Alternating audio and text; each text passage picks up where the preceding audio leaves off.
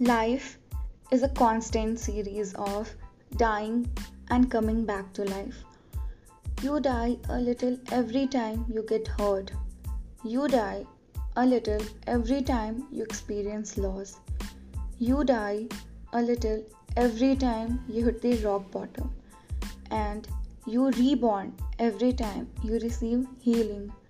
You are reborn every time you pick yourself back up. You are reborn every time you have a breakthrough.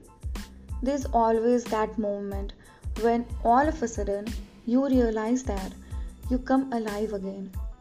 Life will take you to death's door, but it will always give you the chance to rebirth yourself. When you feel like it's the end of the world and you are dying inside, remember that it won't kill you. You don't have to run away. You can let it transform you.